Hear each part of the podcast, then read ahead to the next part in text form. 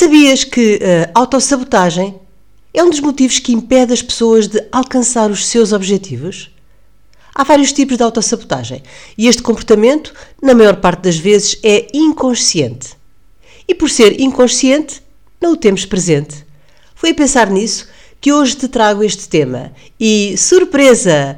Como oferta, tens um teste para saberes de forma fácil e divertida se também tu te estás a sabotar e qual é a tua especialidade. No final, partilho dicas e estratégias para ultrapassares esses comportamentos de autossabotagem.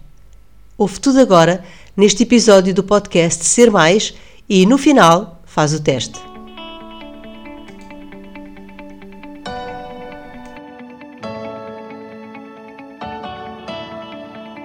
Olá, bom dia, boa tarde ou boa noite, consoante a hora a que estejas a ouvir este novo episódio.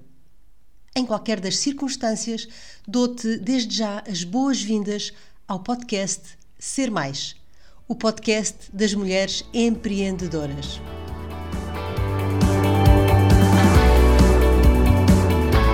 Eu sou a Maria Amélia Ramos e estou aqui todas as semanas com um novo episódio a partilhar contigo dicas e estratégias para te inspirar e motivar a sair da zona de conforto. Para ti em especial, que és ou pretendes vir a ser uma empreendedora de sucesso. Também eu sou empreendedora, autora, sou socióloga, coach, mentora, formadora e também consultora.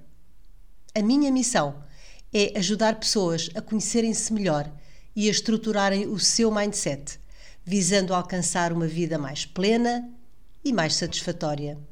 Sou também a criadora da marca Treinar para Ser Feliz, um programa totalmente online, com a duração de oito semanas, que já ajudou centenas de pessoas em todo o mundo a chegarem à sua essência, a conhecerem os seus valores, as suas crenças, o seu propósito de vida a encontrarem-se e alcançarem assim uma vida mais preenchida e mais feliz.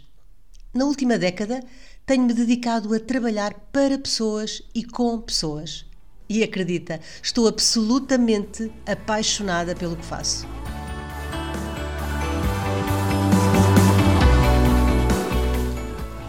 A autossabotagem acontece porque nós, de forma consciente, ou, na maior parte das vezes, de forma inconsciente, criamos obstáculos e barreiras que nos impedem de alcançarmos e concretizarmos os nossos objetivos. Por vezes não é fácil sair desse padrão, pois ele é, é resultante de pensamentos tóxicos, de muitos pensamentos negativos, muitas vezes assentes em crenças, crenças limitadoras. Mas afinal, porque nos autossabotamos? Como te disse, a autossabotagem acontece muitas vezes de forma inconsciente. Portanto, até fazermos um trabalho, podemos nem sequer ter conhecimento que estamos a agir contra nós, por assim dizer.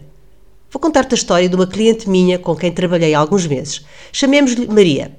Quando iniciámos as sessões de coaching, rapidamente percebi que a Maria tinha desenvolvido um comportamento de autossabotagem que a estava a prejudicar bastante e que impedia de avançar na vida, de ter sucesso, de ter coragem, de ter vontade de olhar para a frente com determinação.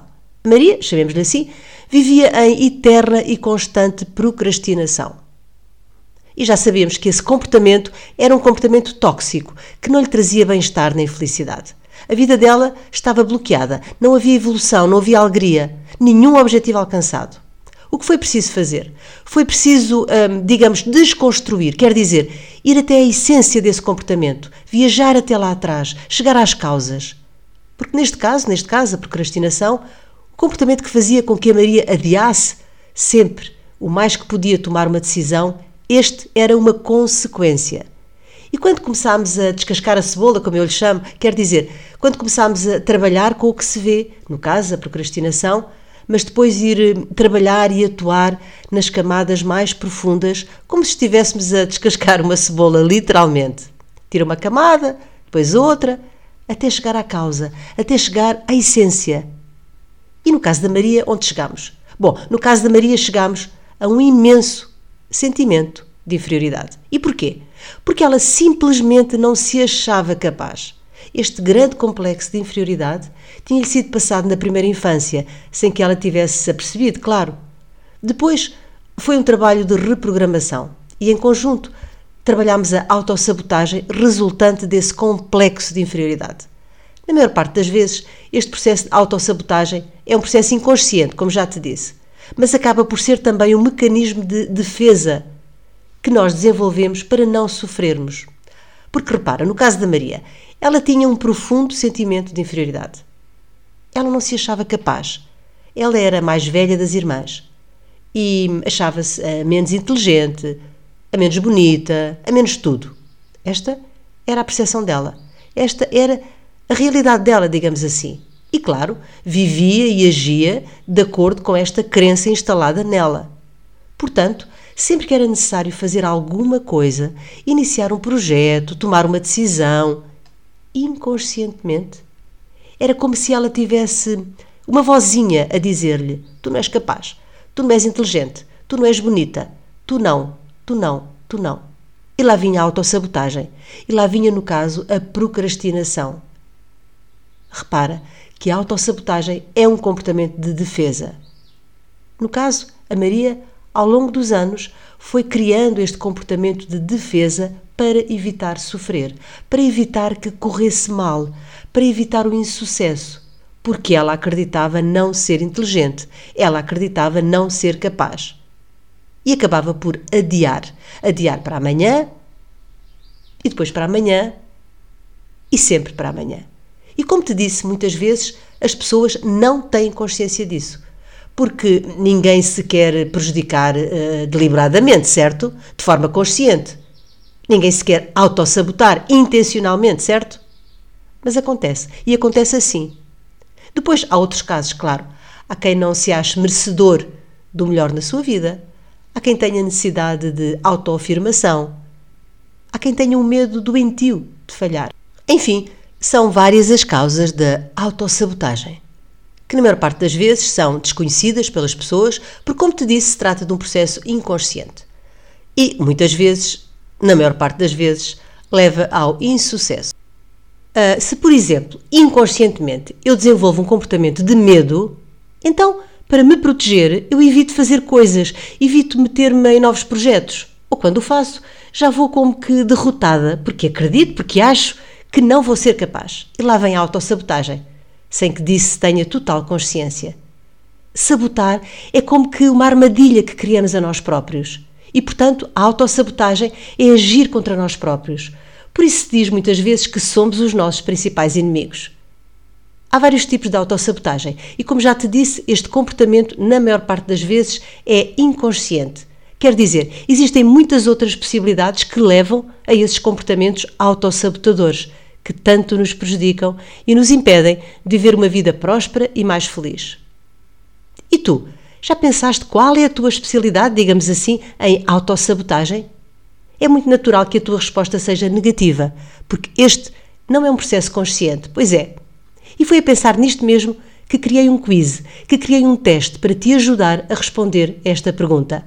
Na descrição deste episódio do podcast Ser Mais, deixo-te um link de um quiz de um teste absolutamente grátis.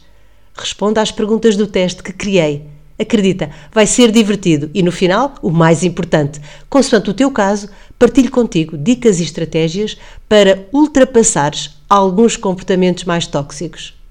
Se tiveres alguma amiga que aches possa precisar também fazer o teste e obter algumas respostas, copia o link e envia-lhe para que faça também o teste da autossabotagem. Quanto mais tiveres evoluído no teu autoconhecimento, no caso, quanto mais tiveres identificado a tua autossabotagem e adquirir estratégias para a eliminar, mais sucesso poderás alcançar, mais felicidade e alegria poderás trazer aos teus dias e à tua vida.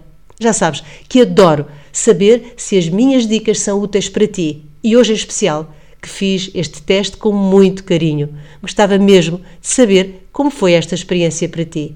Deixa-me uma mensagem que vou adorar ler-te e depois responder. Um abraço grande. Estamos juntas.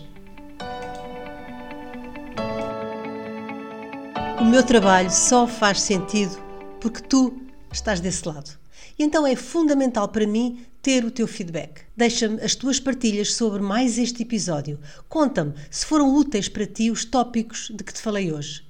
E quero também ouvir as tuas sugestões de temas que gostarias de ver abordados em episódios futuros. Podes fazê-lo enviando um e-mail para info@mariaameliaramos.com. Se achas este podcast útil, então partilha o link com quem achas possa ter interesse, o que eu desde já muito te agradeço. Encontramos-nos aqui na próxima semana para mais um episódio do Ser Mais, o podcast das mulheres empreendedoras. Combinado? Continuação de um dia mágico e transformador. Estamos juntas!